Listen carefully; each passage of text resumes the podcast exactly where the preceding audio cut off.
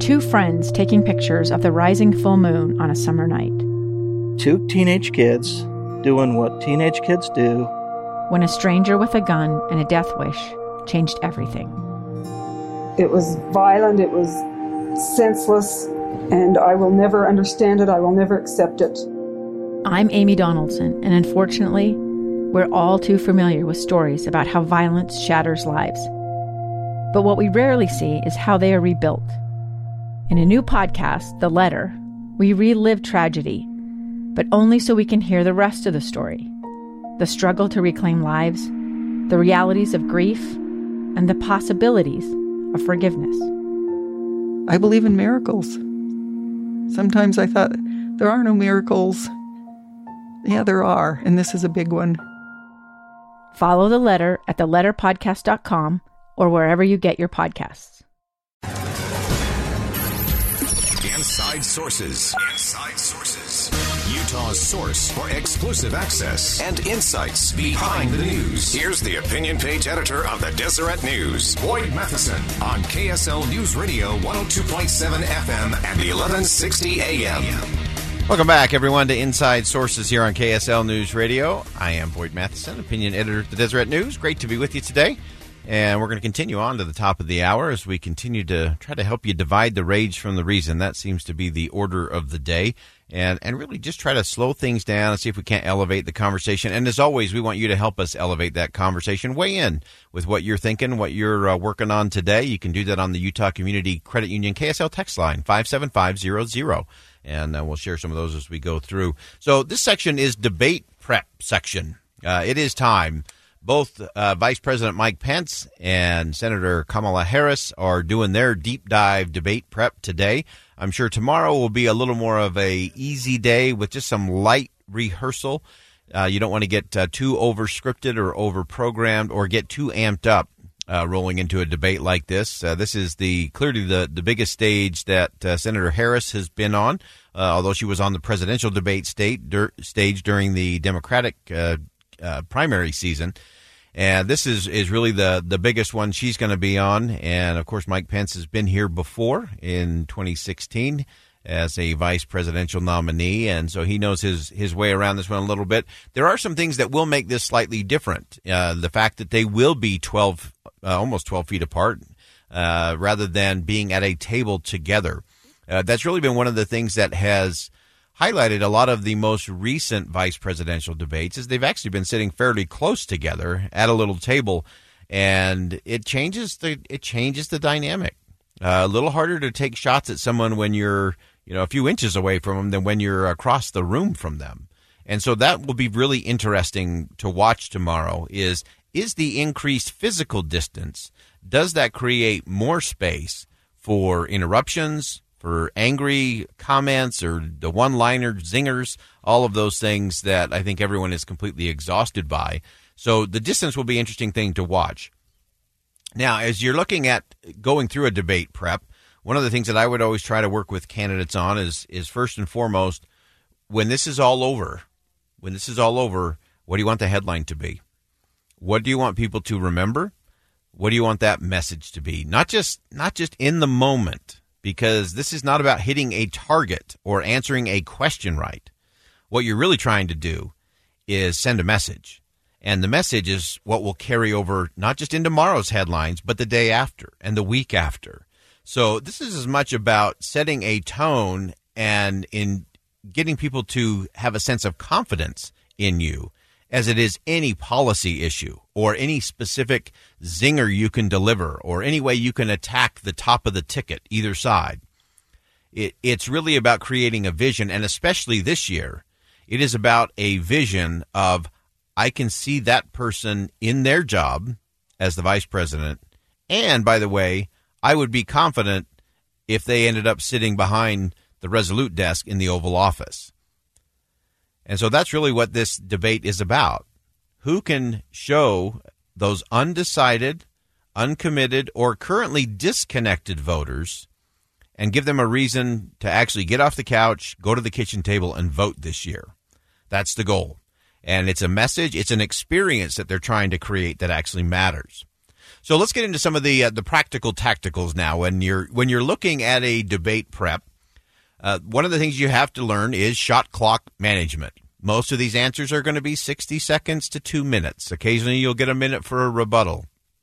And so, watching the shot clock is really important for a couple of reasons. And most candidates completely blow this concept. and the concept is don't use all of your time. most every most every candidate I know they they try to talk right until the end. And so they just keep they make their point and then they just keep talking. And then they end up with a really clunky finish and the only thing you remember was eh, I'm not that wasn't real confident close. And you forget what their answer. Their answer may have been brilliant. and so it's watching the shot clock and not trying to fill the time. Don't fill the time. Fill the answer. And when you've done it, stop. Uh, I think it was the uh, former Solicitor General under Ronald Reagan, uh, Rex Lee, who said he had seen more cases lost by attorneys who kept talking after they had made their case. And that's often true in debates. Debates are often lost because you keep talking after you've made your case. So make your case and stop. So there's two points to that. One is avoid the flywheel. This drives me bananas. They make a really nice point, but then they spin out and they just keep talking. And by the time they're done talking, you completely forgot about the really great point they made before. So avoid the flywheel. Uh, sometimes I refer to this as circular breathing. Uh, those candidates who just keep talking and talking and talking until the time's all up.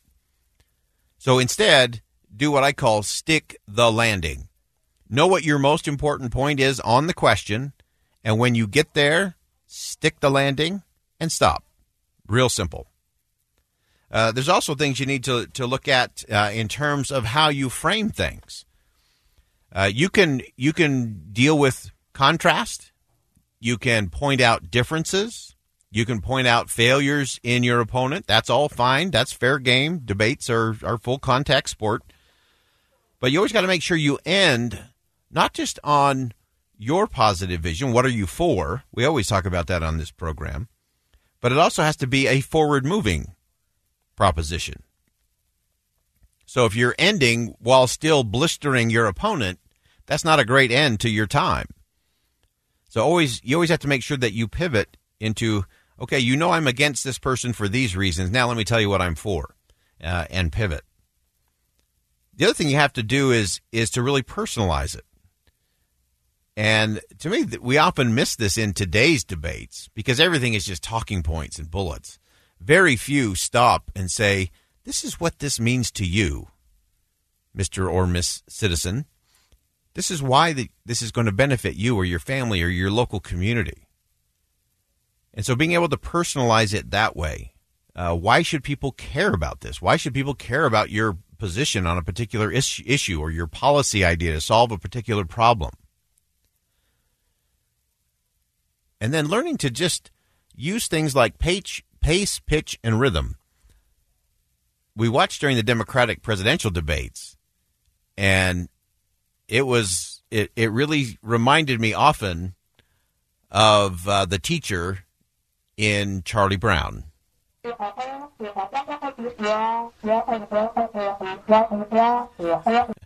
and over and over and over. Uh, just had one of our texters type in the four S's of giving a speech stand up, speak up, shut up, sit down. I hope somebody does that tomorrow. I really hope. Thank you for that text on our text line. That's great. Uh, and so making sure that you don't just get into just droning on. Uh, during the Democratic debate, it just was over and over. Everyone sounded exactly the same, and it was just this rat a tat tat playing it out.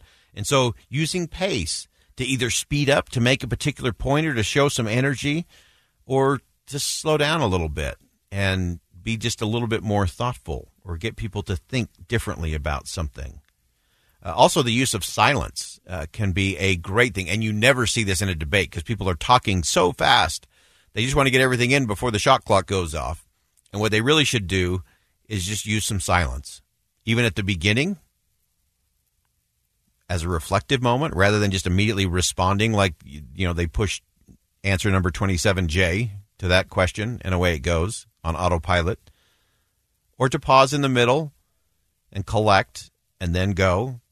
Uh, you can use things like front loading your message. Simple things like the next thing I'm going to tell you is absolutely vital to your community.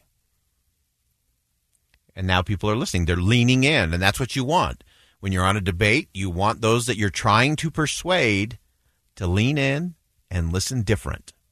So using pace, pitch, rhythm, silence, front load the message, set things up that way can all be be really really powerful. And then finally, I think one of the most important things that often gets lost in debates is inviting those listeners in to be part of the solution to join you in doing X or to come along with us and do this. Or what I need everyone watching tonight to do is an invitation. Uh, it's not enough to be inspired. Uh, it's more important to be able to act. And if you're going to change attitudes and actions, someone has to offer an invitation. Join me. Come with me. Let's work together. Let's link arms and doing a simple invitation can make all the difference. Going to be fascinating to see how all of this plays out. We're going to step aside for a quick commercial break. When we come back, we'll look at some things that these candidates in their preparation today ought to learn from the state of Utah as they face the entire nation and the world tomorrow, right here on KSL News Radio. Two friends taking pictures of the rising full moon on a summer night. Two teenage kids doing what teenage kids do. When a stranger with a gun and a death wish changed everything. It was violent, it was senseless, and I will never understand it. I will never accept it. I'm Amy Donaldson, and unfortunately, we're all too familiar with stories about how violence shatters lives. But what we rarely see is how they are rebuilt. In a new podcast, The Letter, we relive tragedy, but only so we can hear the rest of the story the struggle to reclaim lives, the realities of grief, and the possibilities of forgiveness. I believe in miracles. Sometimes I thought there are no miracles. Yeah, there are, and this is a big one. Follow the letter at theletterpodcast.com or wherever you get your podcasts.